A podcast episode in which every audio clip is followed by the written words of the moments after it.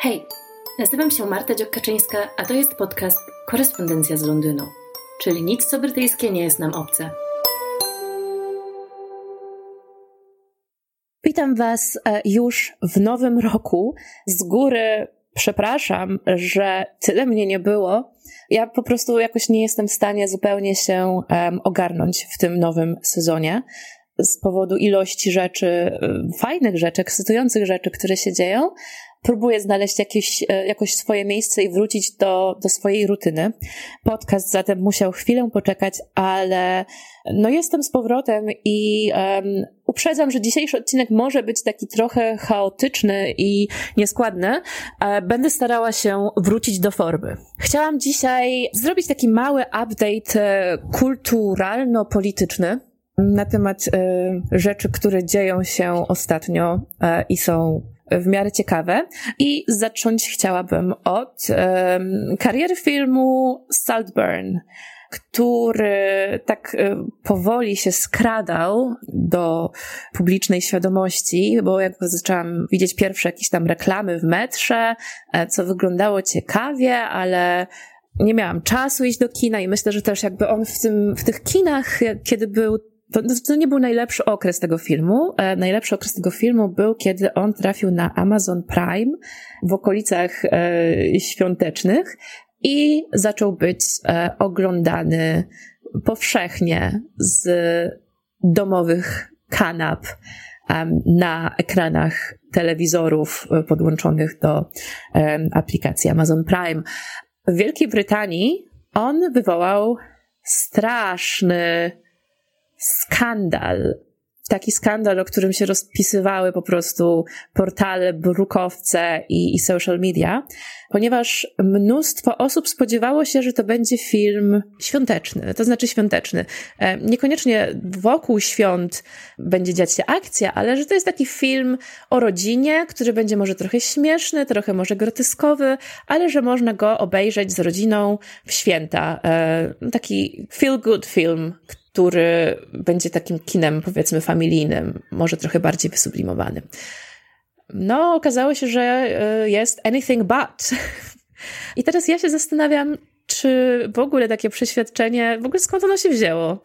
Bo ono jest, e, jeżeli w ogóle spojrzeć na, na to, kto się w tym filmie pojawia, to niekoniecznie są, mm, no może oprócz Richarda i Granta, um, osoby, które można kojarzyć z takim kinem, tak? Bo no, odtwórca głównej roli Barry Keegan e, jest e, kojarzony z takim filmem raczej dość e, mroczniejszym, tak? Jak The Killing of a Sacred Deer Jorgosa Lantimosa, który no, wyrasta na takiego nowego autorskiego reżysera bardzo. No, występował też w The Banshees of Inisherin, czy w Dunkierce, tak? No to są filmy, które są dość mroczne, dramatyczne, no, występował też w blockbusterach e, takich jak Batman czy Eternals, ale to dalej były filmy z takim rysem no takim ciemnym, tak? Powiedzmy, niekoniecznie e, feel good kino familijne. Dalej, Rosamund Pike e, jest znana z no, dość mrocznych ról w Gone Girl, tak? Czy I Care a Lot. Ostatnimi czasy, chociaż tak, znamy ją wszyscy jako Jane z Tumy Uprzedzenia, no to ostatnimi czasy gra takie kobiety dość e, silne i, i mroczne, niekoniecznie pozytywne postaci zawsze. No już e, nie wspominając nawet o przepięknym Jacobie Elording, który e, znany jest z euforii, tak? Plus Emerald Fennell, która jest reżyserką tego filmu, wcześniej um, nakręciła Promising Young Woman, e, który filmem rodzinnym nie był w zupełności.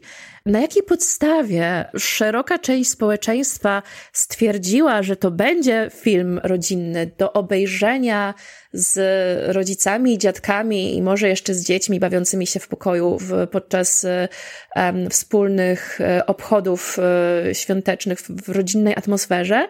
No dla mnie to pozostaje zagadką, tak? Bo ktokolwiek, kto jest jakkolwiek obeznany minimalnie nawet w kulturze popularnej i w, filmach, które wychodzą w ostatnich latach, e, byłby świadomy, że to nie będzie taki film. No ale wywołał skandal. Ludzie pisali w internecie, że obejrzeli ten film na przykład z mamą e, czy z babcią i, i że to było okropne doświadczenie, że się po prostu palili ze wstydu, czy że musieli, musieli wyłączać telewizory, no bo tam są takie sceny. Takie sceny. Myślę, że też publiczność podzieliła się na, na właśnie osoby, które na Daily Mail wypowiadają się o tym, jak można było taki film wrzucić w tym okresie na platformę cyfrową i oszukać ludzi, którzy w dobrej wierze włączyli go chcąc y, familijnej rozrywki. A tam są takie sceny, po osoby, które twierdzą, że te sceny były okej. Okay. One są, mają być obrazoburcze, ale dla mnie one były tak, nie wiem, jednocześnie zabawne i tak czuć było, że to jest nastawione na to, że, że ja mam się tym oburzyć. I jeżeli zaczynasz grać z, z reżyserką w jej grę, jakby, że to jest, wszystko tam jest wybujałe, przesadzone i w ogóle wystylizowane, to jakby one nie są tak tak bardzo, nie wiem, przesadzone, tak? No na przykład mnie bardziej o wiele oburzają, czy oburzają, może nie oburzają, ale zniesmaczają jakieś e, film, firmy, filmy o psychopatycznych mordercach, którzy na tle jakby normalnego życia robią niezwykle obrzydliwe rzeczy e, i nieludzkie niemalże, e, jakieś takie zwierzęce, niż w tym filmie, który przybiera stylistykę w pewien sposób, jednocześnie opowieści o magicznym uniwersytecie, oczywiście to mówię w cudzysłowie, tak? Chodzi o to, że to jest opowieść o po prostu wybujałych elitach, robiących niesamowicie dziwne rzeczy, urządzających olbrzymie uroczystości przyjęcia, wydające kosmiczne ilości pieniędzy, żyjące w magicznym domu, um, magicznym też znowu w cudzysłowie, bo jest tak e, piękny, estetyczny, stary, cenny, wartościowy. Nie traktuje się pewnych rzeczy, e, które tam się dzieją dosłownie. Przynajmniej dla mnie było jasne, że wszystko tam musi być wybujałe, przesadzone.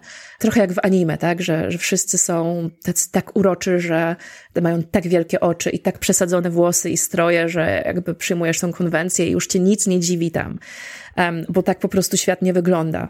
Oczywiście chodzi mi, uwaga, no jeżeli kogoś może obruszyć um, to, co teraz powiem, to nie wiem, zatkajmy uszy.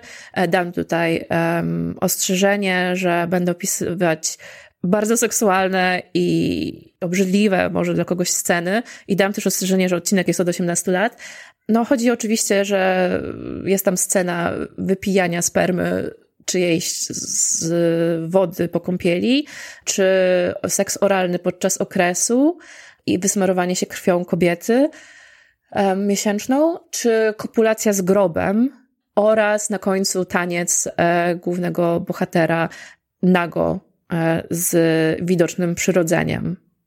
Zresztą bardzo estetycznie, hmm, jakby to określić, ma duże walory estetyczne. Tak, e, jego nagość. Barry Keon, Keegan Keon ma e, się czym pochwalić. Tam nie ma niesłychanego okrucieństwa, które na przykład było w serialu Hannibal, tak? Jakiegoś takiego wybujałego, nieludzkiego. To są takie, to są takie rzeczy trochę, nie wiem, dla mnie z mojego punktu widzenia były takie trochę właśnie jak schoolboys jokes, tak, że takie troszeczkę y, wyuzdane, zboczone żarciki, powiedzmy, które łączylibyśmy z no, młodymi mężczyznami dorastającymi, którzy się śmieją z wszystkiego, co związane z seksem e, i wymyślają jakieś wyuzdane rzeczy.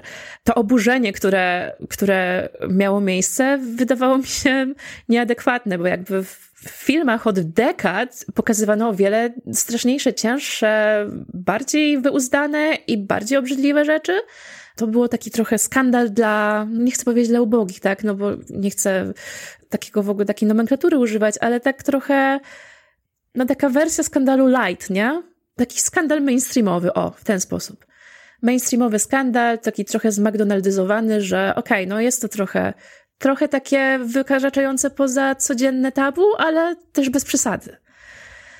Ale mnie jeszcze bardzo ciekawi w ogóle sama postać Emerald Fennel, e, ponieważ wylało się na nią mnóstwo krytyki, zarówno podczas e, jej filmu Promising Young Woman, tak, który był no takim, taką zemstą filmową na oprawcach e, kobiet i takim agresywnym mitu, które walczy ze swoimi oprawcami.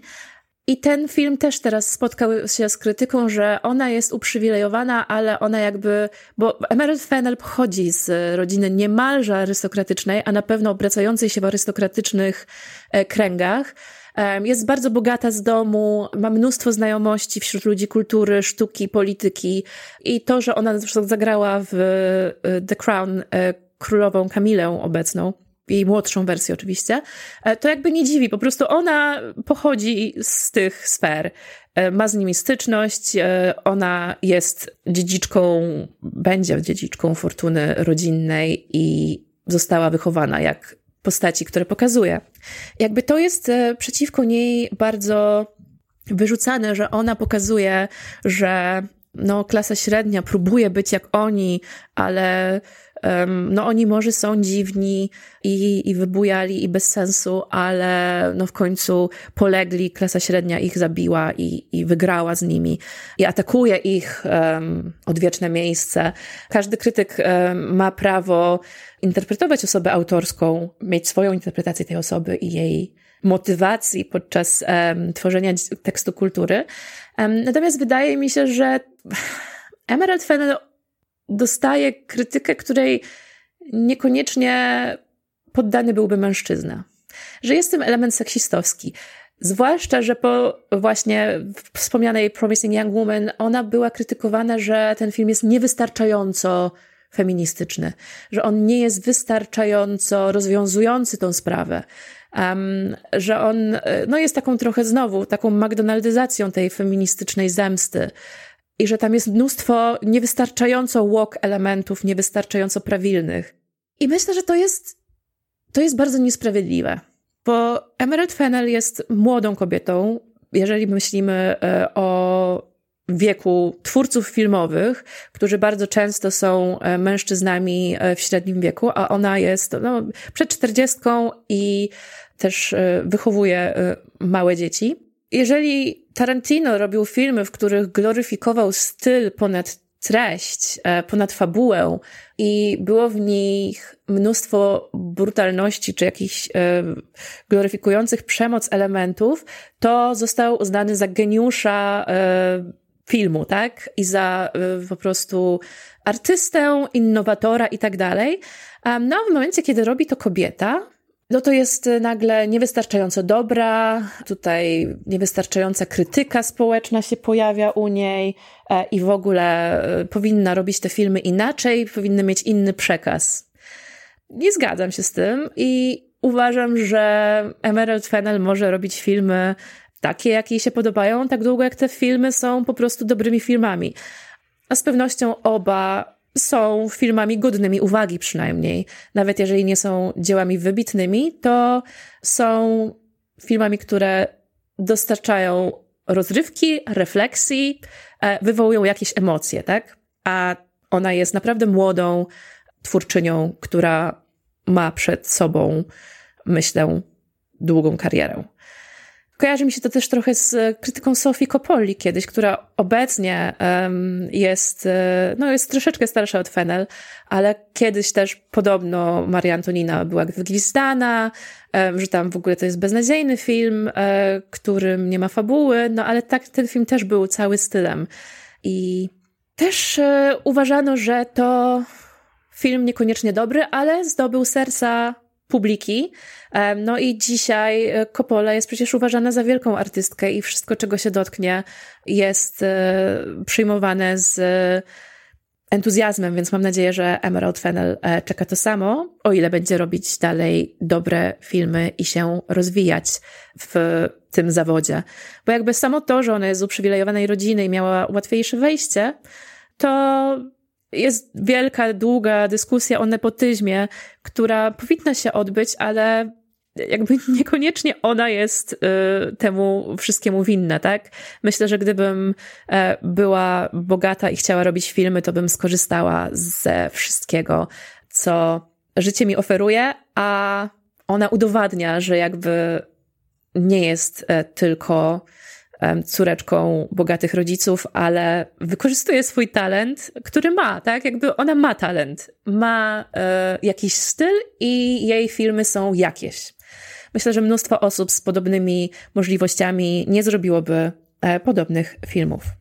Mnie jeszcze też e, zafascynował aspekt kulturowy tego, że dzięki Saltburn e, piosenka Sophie Alice Baxter Murder on the Dance Floor powróciła na listy przebojów, co z jednej strony mnie cieszy, bo uwielbiam tą piosenkę, a z drugiej strony mnie wkurza, bo ja lubiłam tą piosenkę zanim to było cool, nie?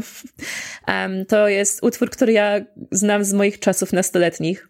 Ja się do niego y, bawiłam, może nie na jakichś dyskotekach, bo nie chodziłam na dyskoteki jako nastolatka za bardzo, ale no, spędzałam długie godziny przed y, MTV. Wtedy jeszcze y, MTV amerykańskim chyba nawet. Kurczę, czy to było brytyjskie, czy amerykańskie? Nie pamiętam, muszę sprawdzić to. W każdym razie to był taki teledysk e, bardzo popularny w czasach mojej młodości. E, nie no, wiecie, takiej niemalże dziecinnej młodości. O, w ten sposób. E, więc ja mam wielką nostalgię do tego utworu. Wiecie, no czasami człowiek ma takie ukłucie zazdrości, że to było moje. Dlaczego teraz wszyscy tego słuchają? Chociaż to był wtedy też hicior. Ale też wywołała scena z tego filmu, e, ta kiedy postać Barry'ego Kiegana tańczy nago, e, robiąc jakby tour e, domu. Mnóstwo naśladowców na TikToku zaczęło pokazywać w ten sposób swoje domy, totalnie nie rozumiejąc, że ta scena była ironiczna i te osoby chwalą się swoimi e, drogimi domami, to znaczy nie swoimi, swoich rodziców, swoich rodzin, tak? Um, to jest taka bananowa młodzież, która tańczy nie rozumiejąc, że to była taka trochę scena Eat the Rich e, w wykręcony sposób. Ironia nie zawsze jest e, podłapywana przez e, zwłaszcza internet. Wyszedł mi odcinek niemalże całkowicie o Saltburn, ale wrócę jeszcze do innych wydarzeń, chociaż też częściowo kulturalnych ponieważ e, przez ostatnie tygodnie głośna była sprawa miniserii, która wywołała polityczne reperkusje. Seria nazywa się Mr. Bates vs. The Post Office i była emitowana na ITV w pierwszym tygodniu stycznia e, i dotyczyło to afery, e, realnej, prawdziwej afery, która miała miejsce w ostatnich latach, znaczy w ostatniej, jakby, no 2009 mniej więcej. I chodziło o to, że system IT zwany Horizon, który używany był przez placówki pocztowe, Post Office, um, był wadliwy i te błędy w księgowaniu i w ewidencjonowaniu przychodów zrzucono na osoby prowadzące te placówki, przez co wiele z nich było skazanych na jakieś kary pieniężne, e, skazanych na właśnie jako winni winni oszustwa e, i to te osoby ponosiły konsekwencje i nikt e, w ogóle nie przyjmował jakby do wiadomości, że ten system jest wadliwy. No i teraz e, osoby, które zostały niesłusznie oskarżone, niektóre z nich były osoby, które odebrały sobie życie, były osoby, które nie doczekały oczyszczenia z zarzutów, które teraz zostaje racja zostaje przyznana e, ofiarom tego systemu. E, I jest to wielki skandal. Post Office e, to jest oczywiście poczta i jest to spółka państwowa. Natomiast to nie do końca jest to samo co Royal Mail, to nie jest to samo co listonosze.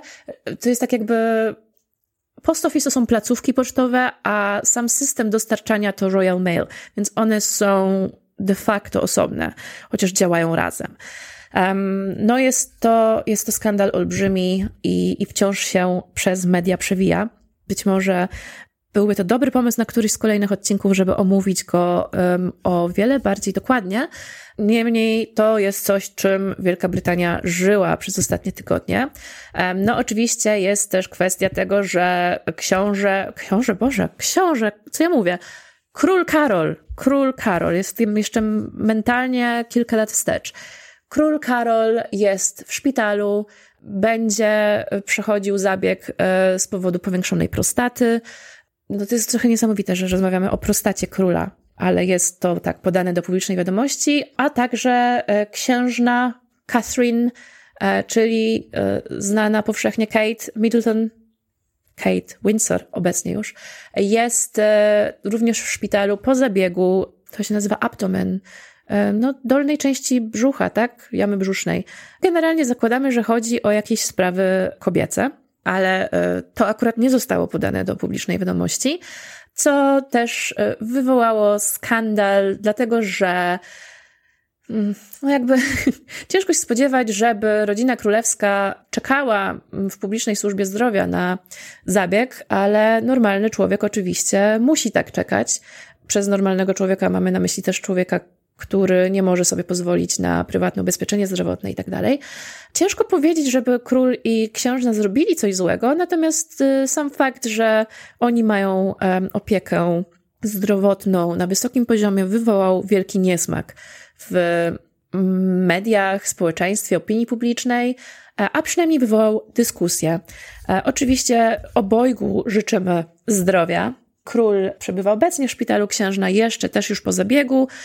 Ma być chyba w szpitalu łącznie dwa tygodnie. Nie widziała się z dziećmi od dłuższego czasu. Um, William zajmuje się dziećmi i przez jeszcze jakiś czas ma być wyłączona z obowiązków.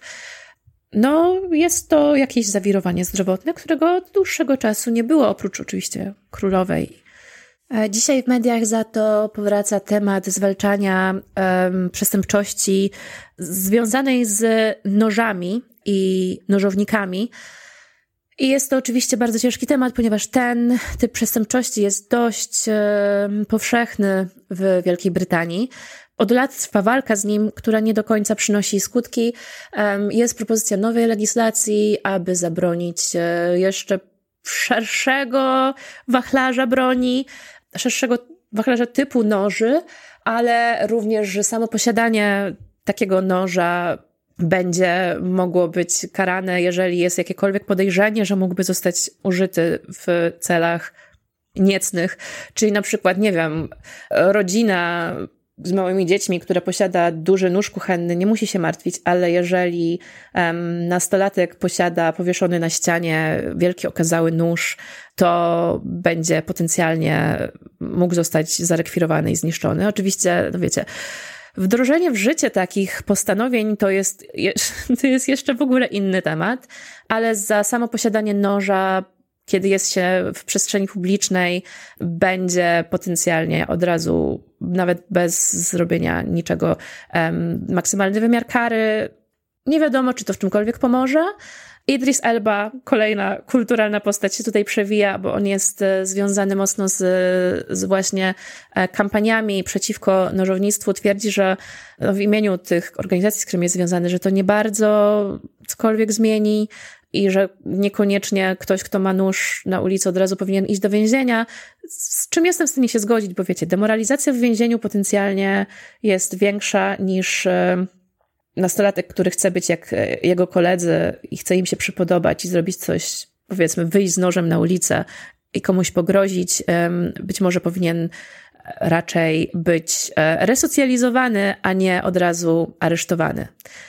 Z drugiej strony ciężko się dziwić, że rodziny ofiar nożowników e, chciałyby widzieć jak najwyższe kary dla tych, którzy poruszają się z bronią w przestrzeni publicznej. Oprócz tego na pewno dzieje się mnóstwo, mnóstwo różnych rzeczy, które jest mi ciężko w tej chwili ogarnąć rozumem, ale obiecuję w najbliższych tygodniach przysiąść porządnie i przemyśleć swoje zachowanie, swoje życie i przygotować bardzo y, konkretnie, konkretne tematy. Chciałabym też Wam podziękować i w ogóle mojej społeczności internetowej za y, świetną sprzedaż e-booków, e, które miały premierę 3 stycznia. E, do dzisiaj sprzedałam 176 egzemplarzy. Nie liczę tutaj żadnych egzemplarzy darmowych, które rozdałam znajomym, więc e, uważam, że to całkiem fajny wynik jak na e-bookowy debiut przez pierwsze tygodnie sprzedaży. Wszyscy, którzy są moimi patronami uh, na Patronite, gdzie dorzucę też link zaraz do opisu, mają dożywotnią zniżkę 50% na e-booki i kod znajduje się w postach na Patronite. A jeżeli e, zapisujecie się do mojego newslettera, to e, również macie dożywotnią zniżkę 10%, e, która będzie pojawiać się w kolejnych listach w newsletterze. Kolejne promocje e-booków będą mieć miejsce w ciągu roku. Nigdy nie będzie tańszy niż był ale będzie można chwilowe zniżki też złapać. Także słuchajcie mnie, obserwujcie w social mediach, um, wspierajcie na Patronite lub też po prostu słuchajcie. Dzięki wielkie za wysłuchanie tego odcinka. Mam nadzieję, że miał jakiś ład i skład, e, który był akceptowalny. I do usłyszenia wkrótce. Hej!